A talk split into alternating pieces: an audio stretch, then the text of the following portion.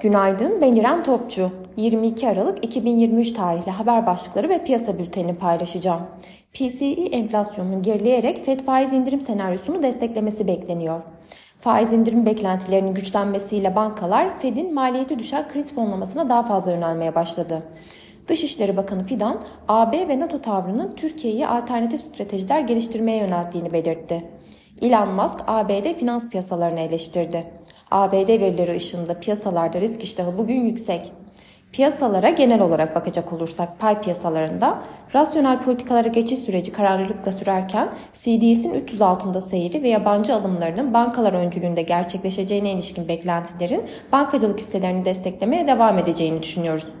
Sanayi hisselerinde ise enflasyon muhasebesinin şirketleri negatif etkileyeceğine ve önümüzdeki dönemde iç talebin zayıf seyrederek şirket bilançolarının zayıflayacağına ilişkin beklentilerle zayıf bir tablo hakim.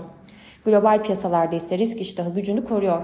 Bu sabah ABD vadelileri ve Alman DAX vadesi satıcılı seyrederken Asya endeksleri karışık bir seyir izliyor.